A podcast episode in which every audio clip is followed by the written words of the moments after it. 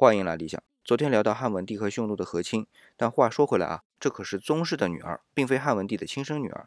那说到这次和亲呢，不得不提一个人，那就是中行月。但是在《汉书文帝纪》在这里呢就没有提到他，我也就不多说了。因为如果要说啊，内容很多。不过有两点要提的啊，第一，他是太监；第二，他是我们中国第一个有记载的汉奸。因为在这之前啊，连用汉这个称号来指代中国都没有，就没有汉奸这一说。好，核心的事儿呢，就先搁下。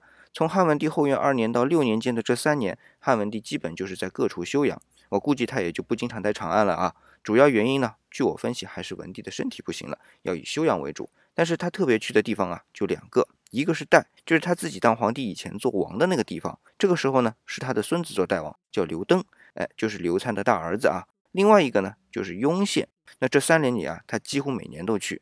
那再有呢，就是因为日食而大赦天下。到后元六年呢。